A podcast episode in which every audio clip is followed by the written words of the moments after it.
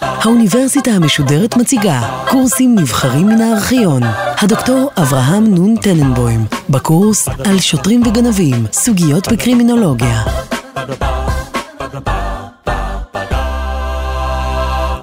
בשיחתנו האחרונה תיארנו את התנועה הבולשניסטית. תנועה זו קראה תגר על ענישה פלילית בכלל ועל בתי הסוהר בפרט. לגרסתה, כל הענישה היא הליך גורם סבל שאין בו טעם וריח. כמובן, השאלה המתבקשת הייתה, מהי האלטרנטיבה על ההליך הקיים? הביקורת העיקרית הייתה העובדה שאין להם חלופות ריאליות. התוצאה הייתה שרוב הבולשניסטים שניסו להציע אלטרנטיבות, עברו בפועל לתמוך ב-restorative justice. בעברית זה מכונה צדק מאחה. ייתכן והביטוי הנאות בעברית היה צדק משחזר, אולם מכיוון שהביטוי כבר תורגם לצדק מאחה, נשארנו גם אנו בכינוי זה. צריך להבהיר שלא רק הבולשניסטים הם התומכים בכך. יחד עמם נמצאים רבים אחרים, שהמכנה המשותף להם הוא חוסר שביעות הרצון מההליך הפלילי הקיים. הצדק המאחה קרוב מאוד למה שמכונה גישור פלילי, ושניהם יונקים מגישת הגישור במשפט. נסביר זאת בקצרה. קיימת כיום מגמה כללית במשפט המדגישה את חשיבות הגישור בין הצדדים. למה אנחנו מתכוונים כשאנחנו אומרים גישור? הכוונה בגישור היא להליך של יישוב סכסוכים, שבו הצדדים מנסים להגיע לפתרון מוסכם ללא צורך בשופט. צריך לזכור שהמערכת השיפוטית כופה את הפתרון על הצדדים. אם תרצו או לא תרצו, זוהי החלטה ועליכם לבצע אותה. אם לא תבצעו, בסופו של דבר יגיע שוטר ויכריח אתכם לקיים אותה. הגישור לעומת זאת מבוסס על הסכמה הדדית. למגשר אין כל סמכויות, אבל יש לו הידע והיכולת לעזור לצדדים למצוא פתרון. ביסודו של הגישור עומדת לא רק השאיפה לפתור סכסוכים ביעילות, כי אם בעיקר העדיפות שיש בפתרון מוסכם. הדגש הוא על העברת הכוח והאחריות לצדדים עצמם. אם נזכור, הבולשניסטים מעדיפים לכנות את הפשע קונפליקט במרכאות. זאת כדי להדגיש שבראש ובראשונה הפשע הוא עניינו של הקורבן. התיאורטיקנים של הצדק המאחה רואים את הפשע כקונפליקט משולש שמעורבים בו שלושה צדדים. העבריין עובר העבירה, הקורבן הנפגע ממנה, וכמובן הקהילה כולה. במקרים בהם ניתן הדבר, נעשה ניסיון של מעין תיווך בין הצדדים, העבריין והקורבן, כאשר המגשר הוא הקהילה או הנציג של הקהילה. יש איזשהו ניסיון להגיע להסכמה בין שלושת בעלי הדין, במרכאות, על הפתרון הרצוי. מטרת הצדק המתקן היא לנסות לרפות את תוצאות העבירה. אנחנו לא מדברים פה על ענישה, על גרימת סבל, אלא על החזרת המצב לקדמותו ושיקום נזקי הפשע. הבולשניסטים טענו כנגד העונש שכל כולו גרימת סבל, והוא איננו לוקח בחשבון את הנפגע העיקרי, את הקורבן. לכן, הם מציעים איזשהו פתרון שבו הקורבן יהיה זה שיעמוד בראש מעיינינו. ממילא, נקודת הכובד עוברת אל צרכיו ורצונו של הקורבן. ניתן דוגמה מחיי היום-יום. כיום, במידה ותופסים עבריין בגנבת רכב, העבריין בדרך כלל נכנס למאסר, כשאיש איננו טורח לשאול את בעל המכונית מה הוא היה מעוניין. ברור שאם היו שואלים אותו, בקשתו הראשונה הייתה להחזיר לו את המכונית, או לכל הפחות לפצות אותו על הגניבה. מה יקרה לעבריין אם הוא ייאסר או לא, בדרך כלל לא כל כך מטריד את בעל הרכב. אין פלא לכן שנקודת הכובד עוברת אל צרכיו של הקורבן. ולכן אנחנו צריכים לשאול, מה רוצים הקורבנות? על פי מספר מחקרים ניתן לסווג חמישה צרכים עיקריים של הקורבנות. אלו הן א', תשובות, ב', הכרה בעוול, ג', ביטחון, ד', פיצוי, ה', משמעות לסבל. נעבור עליהן כעת צורך צורך. הצורך הראשון הוא בתשובות. מסתבר שהקורבנות רוצים תשובות לשאלות שמטרידות אותם. השאלה הבסיסית הראשונית היא, למה אני? שפירושה הוא למעשה, למה בחר העבריין לפגוע בי? לאלו מתלוות הרבה שאלות קטנות אחרות. למשל, האם תכננת לפגוע בי? האם זה במקרה? למה השתמשת בסכין לביצוע? והשאלה העיקרית, האם יש סיכוי שזה יקרה לי פעם שנייה? הצורך השני הוא הכרה בעוול. הדבר נראה ברור מאליו, אבל באופן מוזר, לעתים שוללת החברה זכות בסיסית זו מהקורבנות. יש במקרים רבים נטייה להאשים את הקורבן.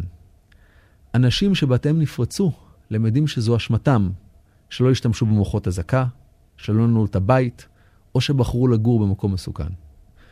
נפגעות מינית מואשמות שלא בצדק, שהסתובבו במקומות מפוקפקים, שלבושן היה פרובוקטיבי, או שסתם יצאו מהבית מאוחר בלילה.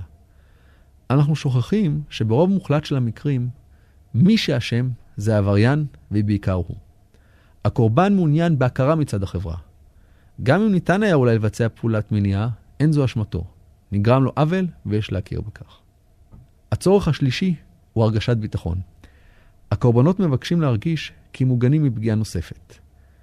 הקורבן הממוצע מרגיש שהוא משחק לפי הכללים. הוא פועל כייעוט, עושה ככל שביכולתו לחיות באופן חיובי, כשלפתע פוגעת בו הצהרה בלתי צפויה של הפשע. הקורבנות לכן מבקשים דרך כלשהי שתוכיח להם שהם בטוחים. הצורך הרביעי הוא פיצוי. בראש ובראשונה אנחנו מדברים כמובן על פיצוי כספי, כדי להשיב את המצב לקדמותו. נכון הוא שבמקרים רבים פיצוי כספי איננו רלוונטי. פיצוי כספי איננו יכול להשיב את מי שנרצח, או את ביטחונה של קורבן אונס. אבל חלק מהנזק יכול להיות מפוצה כספית. מעבר לפיצוי הכספי, יש גם הרגשה של הקורבן, שלפחות נעשה ניסיון על ידי החברה להחזיר אותו לעולם הרגיל. הצורך החמישי הוא במשמעות. מסתבר שהקורבנות מעוניינים להרגיש שנזקם לא היה לשווא. מי שאדם יכיר לו נהרג בתאונת דרכים, מבקש לדעת שהלקח נלמד, הדבר אולי יתרום לפחות נזקים בעתיד. מי שביתו נפרץ, או שנגנבו ממנו דברים, מעוניין לדעת שאיכשהו סבלו זה תרם לשיפור. נראה שזוהי אחת הסיבות שנפגעים של פשע מנסים להקים ארגונים ומוסדות שיפחיתו את סבל האחרים. דהיינו, לנסות להשתמש בסבל שנגרם להם כמנוף להתנהגות שתשנה את מה שניתן לשנות. נחזור כעת אל המערכת הקיימת. אם נבחן את המערכת הפלילית הקיימת, ברור שאין כל קשר בין פעולותיה לצורכי הקורבנות. ליתר דיוק, צורכי הקורבן, כפי שהצגנו אותם, כלל לא נלקחים בחשבון. מסתבר גם שברוב המקרים, אחד הדברים הפחות מעניינים את הקורבנות הוא לגרום סבל לעבריין. נכון, לפעמים זהו רצונם, לפעמים הם רוצים בנקם, אבל זהו המקרי והיוצא דופן. ברוב המקרים, מה שהם מעוניינים בו זה מה שהזכרנו קודם. תיאוריית הצדק המאחה שאפתנית הרבה יותר במטרותיה. אין היא מסתפקת בטיפול בקורבן. היא שואפת גם לטפל בעבריין, לגרום לו לקחת אחריות על מעשיו השליליים. על פי התיאוריה, אסור להסתפק בענישת העבריין והשלכתו מהחברה. צריך ללחוץ עליו, להכיר במעשיו ולשנות את אורח חייו. המטרה היא בסופו של דבר להחזיר אותו חזרה לחברה, אבל כאזרח הגון יותר. בין השאר ניתן לעשות זאת על ידי חשיפה אגרסיבית לקורבן. ההנחה היא שהצגת הנזקים ללא כחל וסרק תגרום לעבריין אי נחת והכרה בטעותו. קיימות בעולם מאות ואולי אלפי תוכניות העוסקות בגישור בפלילים. אחד המקרים המפורסמים היה בניו זילנד. במקרה הזה, נאשם גבר תקף גבר אחר עם סכין ודרש ממנו כסף. מי שלא הסכים לשלם, תקף העבריין את הקורבן ודקר אותו שש פעמים. הקורבן הועבר לטיפול נמרץ ונגרמו לו נזקים קשים, כולל צלקת מכוערת של 27 סנטימטר על גבו. השופט שדן בתיק העביר זאת לגישור בין הצדדים. לישיבת הגישור הגיע כל אחד מהמעורבים יחד עם בני משפחה, כאשר השופט היה מעין מתווך. בפגישה הסביר הקורבן לנאשם את הנזק והסבל שנגרמו לו עקב התקרית. הנאשם מצידו הביע חרטה והסביר שכל המאורע אירע עקב שכרות שהיה מצוי בה באותה עת. הנאשם הביע חרטה על המקרה והביע נכונות לפצות את הקורבן. צריך לציין שלא היה מדובר בעבריין מקצועי, והנאשם היה אדם עובד ללא בעיות מיוחדות. דעת הקורבן הייתה שאין ערך למאסר. מסתבר שהקורבן עצמו בילה זמן רב במאסר, ולדעתו מאסר איננו עוזר לאיש. במקום זאת ביקש הקורבן שהנאשם יממן לו ניתוח פלסטי לסילוק הצלקת. הצדדים הגיעו להסכמה שהומצא בשינויים מסוימים על ידי השופט. על פי ההסכמה, הנאשם ישלם קנס בסך 15,000 דולר, שמטרתם הייתה ניתוח פלסטי למתלונן, יעבוד 200 שעות כשירות לתועלת הציבור, וכאן יקבל מאסר על תנאי. היות ולנאשם לא היו 15,000 דולר, הוסכם שהוא ייקח משכנתה על ביתו ויחזיר את הכסף לבנק בתשלומים. על גזר דין זה ערערה תביעה. בית המשפט לערעורים קבע שהעונש המקובל בעבירת תקיפה כה חמורה הוא בין 5 ל-6 שנים. והוא הדגיש שלפחות בשיטה הנוכחית הקיימת בניו זילנד, עניין העונש לא יכול להישאר בין הנאשם והקורבן. אשר לכן, גם אם הקורבן סבור שבית סוהר היא טעות, יש לבטל את גזר הדין. גזר הדין בוטל, ועל הנאשם נגזרו שלוש שנות מאסר בפועל. היות וכעת כבר לא הייתה לו אפשרות לשלם פיצויים, הופחתו הפיצויים לסך של 5,000 דולר, שאותם כבר שילם. פסק הדין הזה זכה לתגובות רבות. היו שחייבו, והיו שטענו כנגדו. אבל מבלי להתייחס לגזר הדין לגופו, זו הדרך שעליה מדברים אנשי הצדק המאחה. מעין כינוס וגישור והסכמה בין הצדדים על העונש הרצוי. ליתר דיוק, לא על העונש, אלא על הדרך הרצויה. מבחינה היסטורית, הליך זה של יישוב הסכסוך הפלילי היה מקובל כבר בעבר. שבטים רבים באזורים שונים בעולם נקטו בדרך הזו ליישוב עניינים פליליים. בחברה הערבית קיימים מנהגי סולחה שידועים לנו שגם הם דומים לכך. אין זה מפתיע שחלק מהתוכניות שהופעלו באוסטרליה וניו זילנד מבוססות על ניסיונם ומנהגיהם של בני השבטים הילידים. מבחינה אנליטית, יש כאן מעין ניסיון לסינתזה. בעבר הרחוק נחשבו העבירות הפליליות קניינם הפרטי של המעורבים. אם רצח ראובן את שמעון, היה זה עניינה הפרטי של משפחת שמעון. משפחת שמעון יכלה או לגאול את דמו על ידי רצח, או להגיע להסדר עם משפחת הנרצח. זה היה דין לרצח, וקל וחומר לעבירות קלות יותר כגנבה או תקפה. ההסדר הזה היה בעייתי מבחינה מוסרית. רוצח יכל להיפטר ממעליו אם היה בן למשפחה חזקה, או סתם מנהיג של חבורת בריונים. כדי להימנע מבעיות אלו, התוצאה הייתה העברת האחריות כולה למלך ואחריו למדינה. התפיסה הייתה שהסכסוך איננו אינטרס של המעורבים בלבד, אלא של שלטון עצמו. לאט לאט הפך להיות הדגש בחברה המערבית כה גדול, עד שלקורבן עצמו לא היה מה לומר.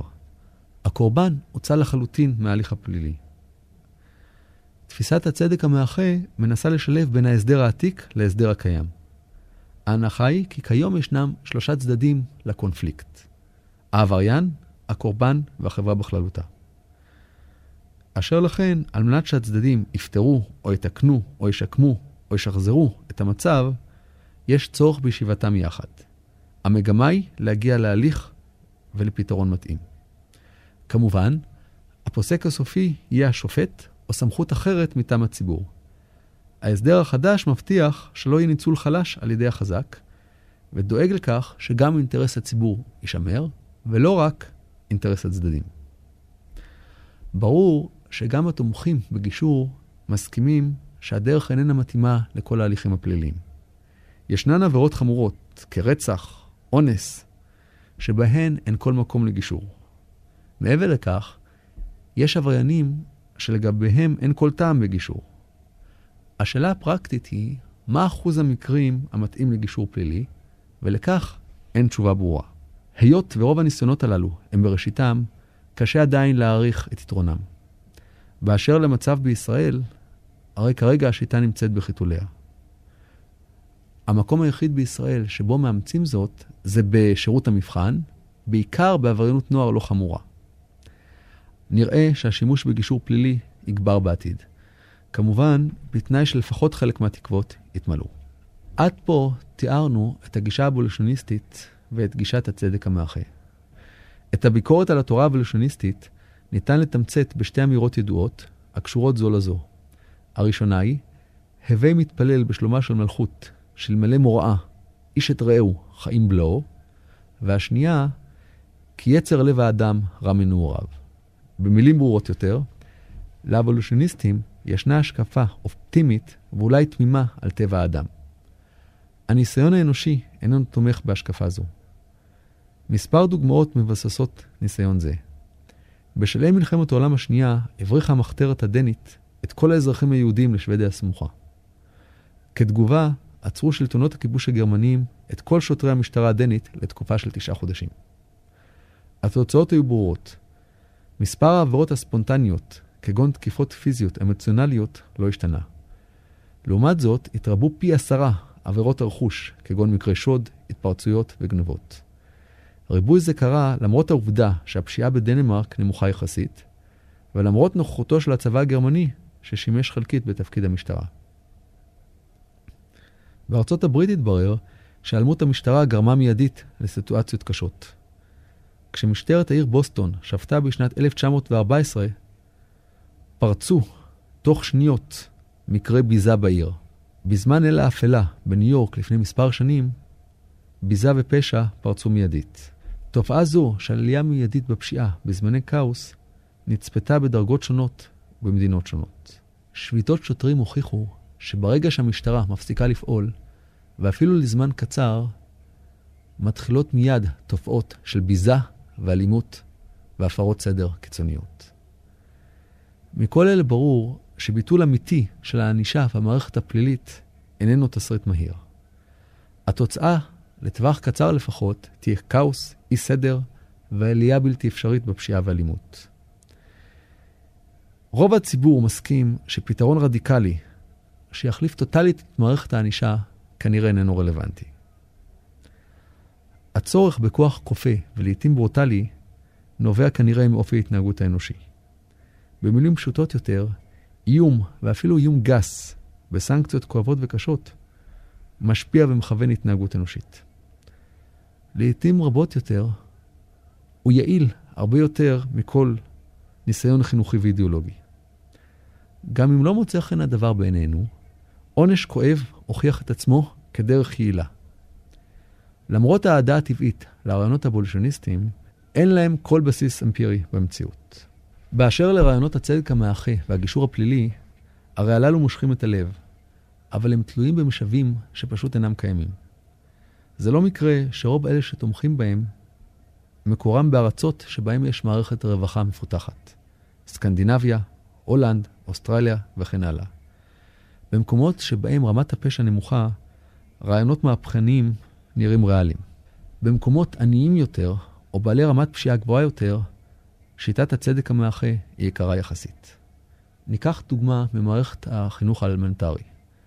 רובנו שמענו, וחלקנו המבוגר אפילו למד, בבתי ספר שבהם הייתה משמעת חזקה. במידה ומספר ילדים התקוטטו ביניהם, התגובה המקובלת הייתה סטירת לחי ועונש מרתיע לכולם. הדגש היה על משמעת תקיפה המלווה בעונשים כואבים. כיום, בגני הילדים ובבתי ספר היסודיים, המגמה שונה. במקרה של סכסוך, הגננות והמורים מביאים את הילדים יחדיו ומנסים להגיע להסכמה כי הריב היה מיותר. בסופו של הליך, הילדים מביעים חרטה, וכך מסתיים הסכסוך.